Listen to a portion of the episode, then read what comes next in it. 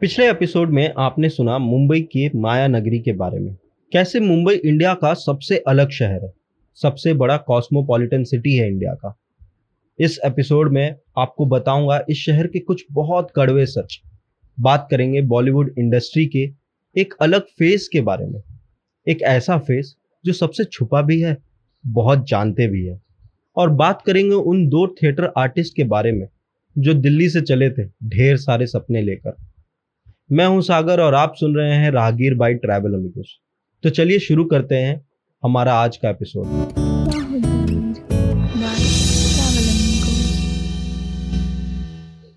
आज मैं आपको एक सीक्रेट बताता हूँ, हम सब की ज़िंदगी का।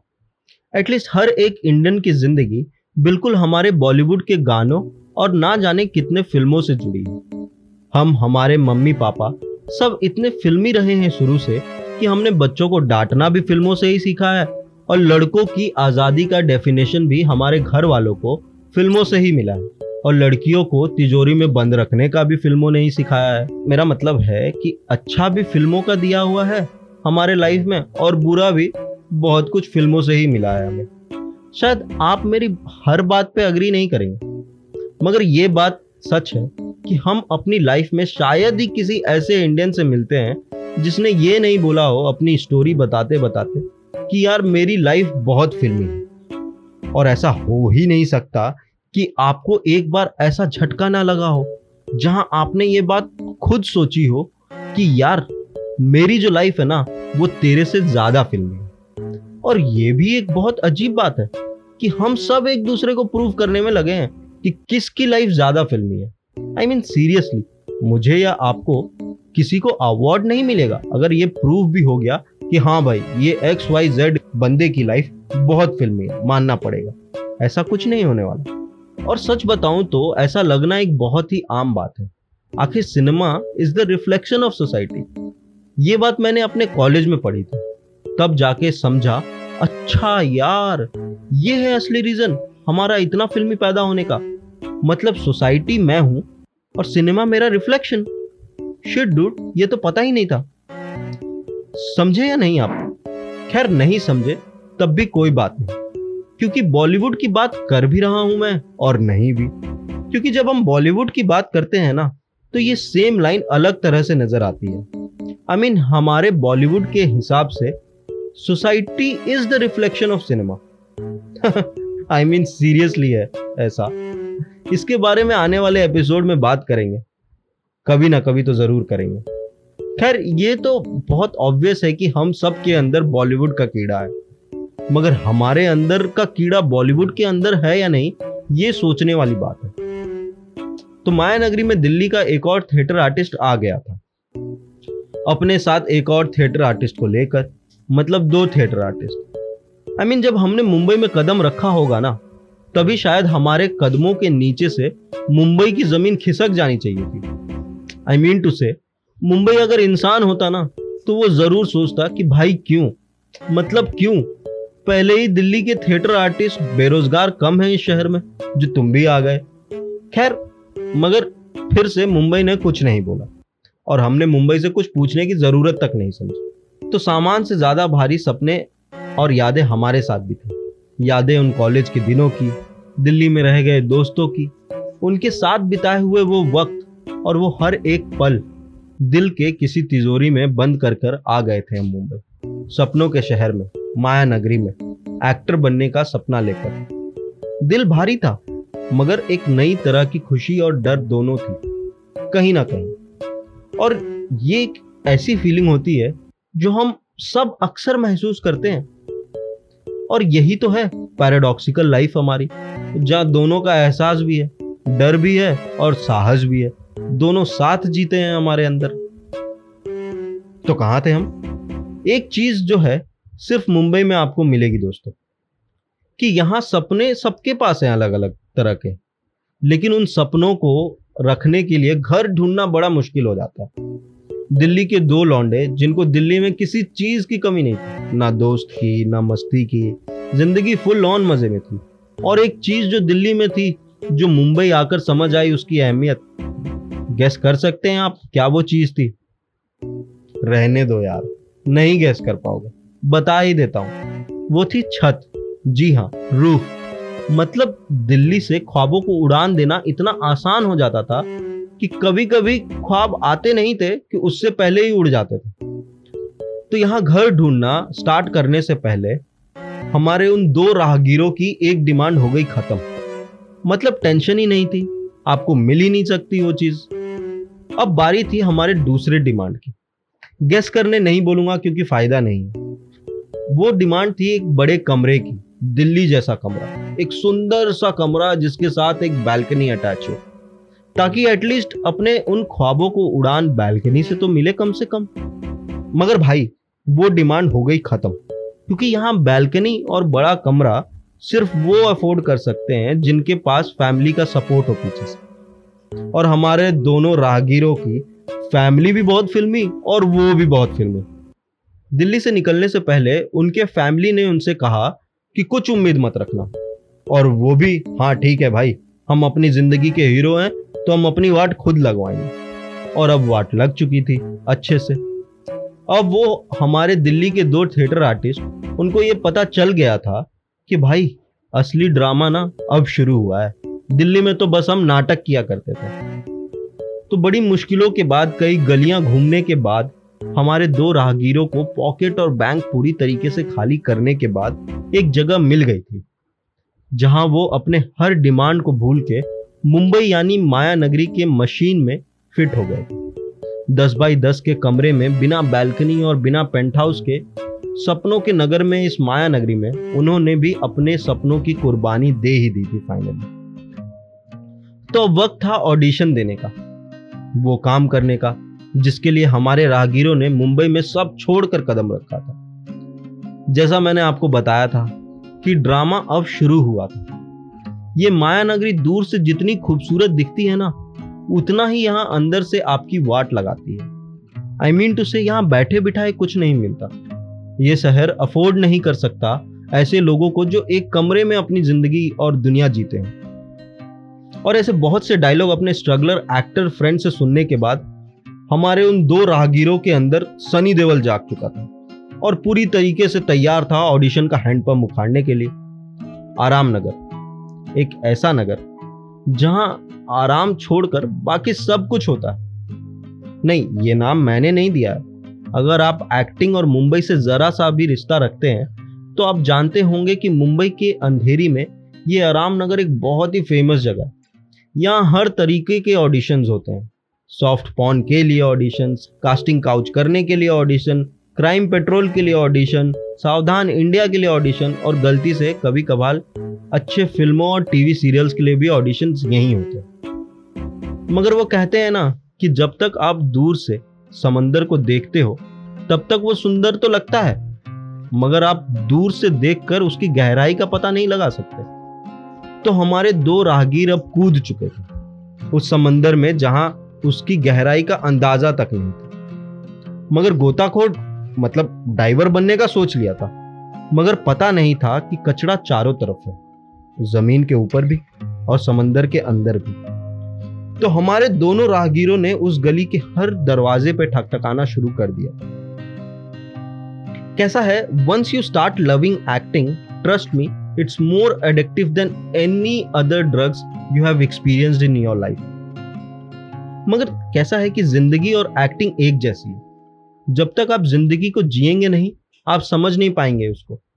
उसी तरीके से जब तक आप हर कैरेक्टर को समझेंगे नहीं, तब तक आप उसे एक्ट नहीं कर पाएँगे।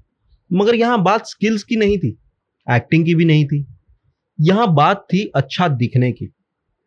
और हमारे इस इंडियन लाइफ में एक जो तकलीफ़ है, जिससे हम सब गुजर रहे हैं, वो है हर किसी के अच्छे दिखने का डेफिनेशन अलग।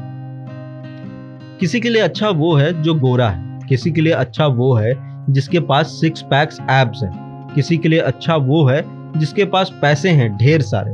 महँगे कपड़े, लंबी गाड़ियाँ इंग्लिश बोलने वाला और कई डेफिनेशन हैं अच्छे दिखने के लिए। मगर एक जो डेफिनेशन है वो यूनिवर्सल कि आपको गोरा होना चाहिए। अगर आपको सुंदर लोगों की कैटेगरी में आना है तो। दोस्तों, मैं आज तक ये नहीं समझ पाया कि हम इतने ऑब्सेस्ड कब से हो गए कलर को लेके। बॉलीवुड में racism nepotism lobbying next level पर है। आप सोच भी नहीं सकते उतना। हम सबको पता है कि नवाजुद्दीन सिद्दीकी ने इंडस्ट्री में चौदह साल स्ट्रगल किया। मगर हम ये नहीं देखते कि क्या ये स्ट्रगल ज़रूरी था? और किस बात की स्ट्रगल थी ये? क्या एनएसडी से निकलने के बाद भी उनके एक्टिंग में कोई कमी थी? क्यों दस साल लग गए उन्हें? पहली बार एक चोर के कैरेक्टर में आने के लिए।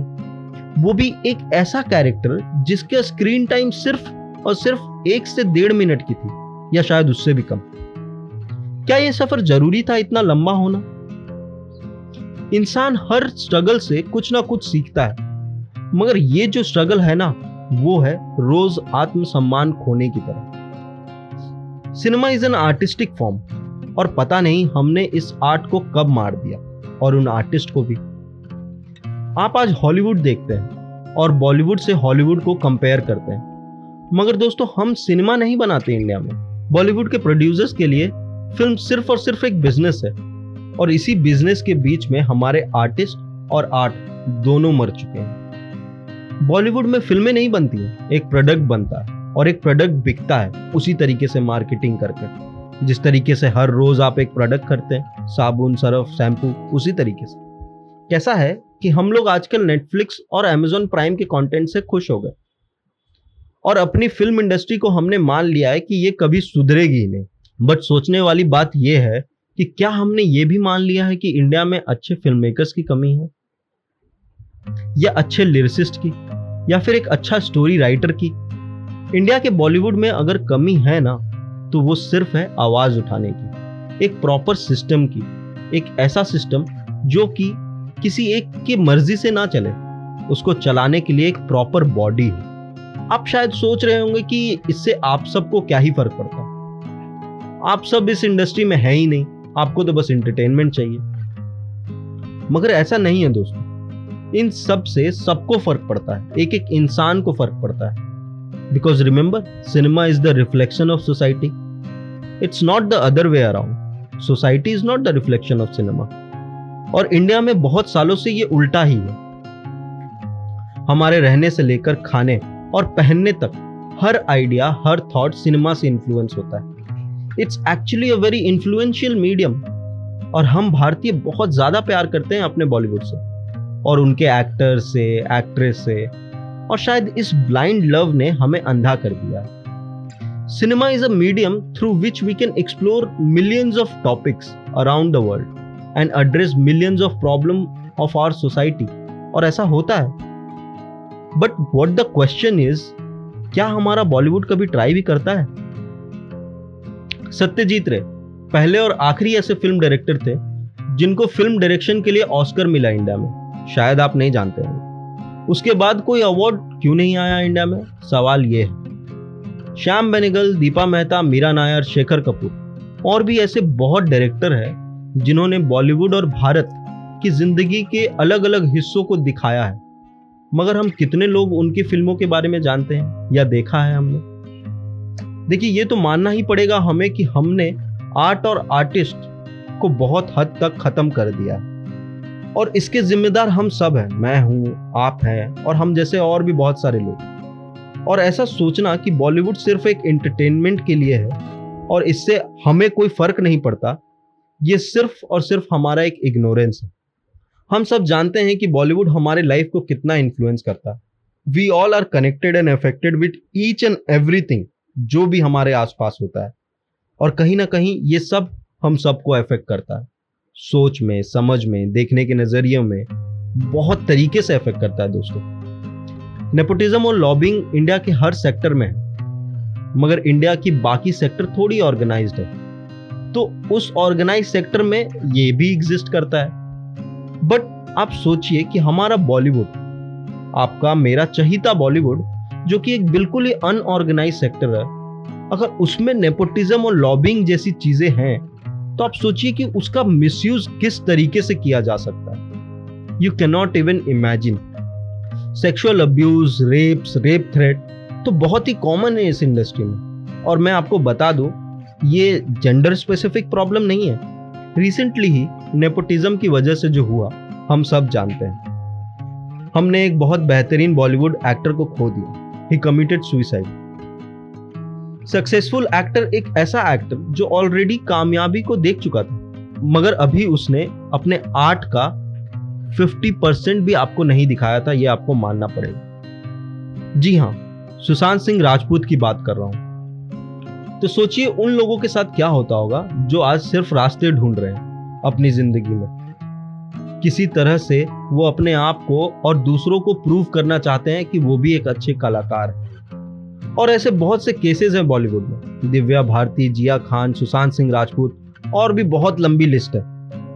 इस जमाने के बॉलीवुड के सबसे बड़े एक्टर। आप गैस कर सकते हैं उनका नाम। चलिए मैं आपको बता देता हूँ। सर इरफान खान, जो इस बॉलीवुड में एक लौते आर्टिस्ट थे, जिन्होंने अपनी करियर की शुरुआत ही मीरा नायर और दीपा मेहता की कुछ बहुत बड़ी इंटरनेशनल फ़िल्मों से की थी। उनको हमारे बॉलीवुड से कितनी ऐसी फ़िल्में मिली जो उनके आर्ट को जस्टिस कर पाई? बहुत गिनी चुनी है दोस्तों। मगर उस इंसान का आर्ट इतना बड़ा था कि उसने बॉलीवुड या कोई भी रोक नहीं पाया। उन्होंने हॉलीवुड के कुछ सबसे बड़े कैरेक्टर्स को जिया है। लाइफ ऑफ़ पाई जैसी नेम शेक जैसी अनफॉरगेटेबल मूवीज़ की है, जिन्हें हम ज़िंदगी भर नहीं भूल पाएँगे। मगर बॉलीवुड ने उन्हें एक थिएटर आर्टिस्ट बोलकर इग्नोर करने के अलावा बहुत सालों तक कुछ और नहीं किया। ये एपिसोड मैंने नेगेटिव एस्पेक्ट को दिखाने के लिए नहीं बनाया। ये एक सवाल है हमारे इंडियन आर्ट फॉर्म पे। Why we are doing this why we are eager to kill our very own renowned and very old art form ऐसी बहुत सी बातें हैं दोस्तों जो मैं आपसे शेयर कर सकता हूँ। एक बॉलीवुड इंडस्ट्री का इंसाइडर होने के कारण। मैंने ऐसी कई चीज़ें देखी हैं और नोटिस की हैं इस इंडस्ट्री की जो शायद सिर्फ़ एक इंसाइडर ही कर सकता है। मगर कुछ लोग देख कर ये बोल कर रह जाते हैं कि हम कर ही क्या सकते हैं। और उसी मशीन के पुर्जे बनकर फिट हो जाते हैं। अपने आर्ट को बेच कर खा जाते हैं। और एक टाइम आता है जब उसी पुर्जे को बदल दिया जाता है। जंग लग जाने के बाद हल्की सी खरोच आ जाने के बाद, और तब ना उसका आर्ट होता है उसके साथ, और ना ही किसी का साथ इस इंडस्ट्री से। People become just an old part living in this world of scraps कोई इंसान देखने में अच्छा या बुरा नहीं होता। ये तो खुद के देखने का नज़रिया है। और ऐसा भी ज़रूरी नहीं है कि हर पैसा वाला गोरा ही दिखना चाहिए। और हर गरीब काला ही होना चाहिए। ये फेक कलर बायसनेस क्यों? जस्ट एक सोशल स्टार्टम के लिए? क्यों? ऐसा होता है क्या कभी? मगर हमारे बॉलीवुड में चीज़ें ऐसी ही है, बहुत सालों से। कोई सवाल उठाता है तो लोग बोलते हैं क्योंकि हम लोगों को, आप लोगों को, हम जैसे लोगों को ऐसा ही देखना पसंद है। मगर मुझे ये बिल्कुल भी सच नहीं लगता। देखिए कैसा है अगर किसी बच्चे को बचपन से ही आदत डाल दी जाए नीचे देखने की और कहा जाए कि तुम्हारी आँखों के नीचे जो है, बस वही सुंदर है और ऊपर कुछ भी नहीं है तो ये बात बहुत ऑब्वियस है कि एक दिन बड़े होने के बाद उसकी गर्दन झुक जाएगी, सिर्फ़ नीचे ही देखने के लिए। मगर ऐसा नहीं है कि उसे आसमान में उड़ते हुए पंछी देखना पसंद है। Art and artist helps to create this world more beautiful ये हमें समझना पड़ेगा। It's a very integral part of our society Pablo Picasso ने कहा था every child is an artist the problem is how to remain an artist once we grow up so यही problem आज भी है हर जगह और खास करके हमारे बॉलीवुड में। सो so, आप सबसे एक रिक्वेस्ट है please don't kill the art from India and encourage people to take part in more and more artistic things और इसी के साथ आज का हमारा यह एपिसोड खत्म होता है। अगर आपको इस एपिसोड में से एक भी बात अच्छी लगी या समझ में आई है तो प्लीज़ शेयर करिए इस एपिसोड को, क्योंकि हम आर्ट और आर्टिस्ट दोनों को मरने नहीं दे सकते। अगले एपिसोड में हम एक नए टॉपिक के साथ मिलेंगे। तब तक के लिए सफ़र करते रहिए दोस्तों। हिंदी वाला, इंग्लिश वाला नहीं, राहगीर बाई ट्रैवल अमीगोस के साथ। थैंक यू सो मच शुक्रिया।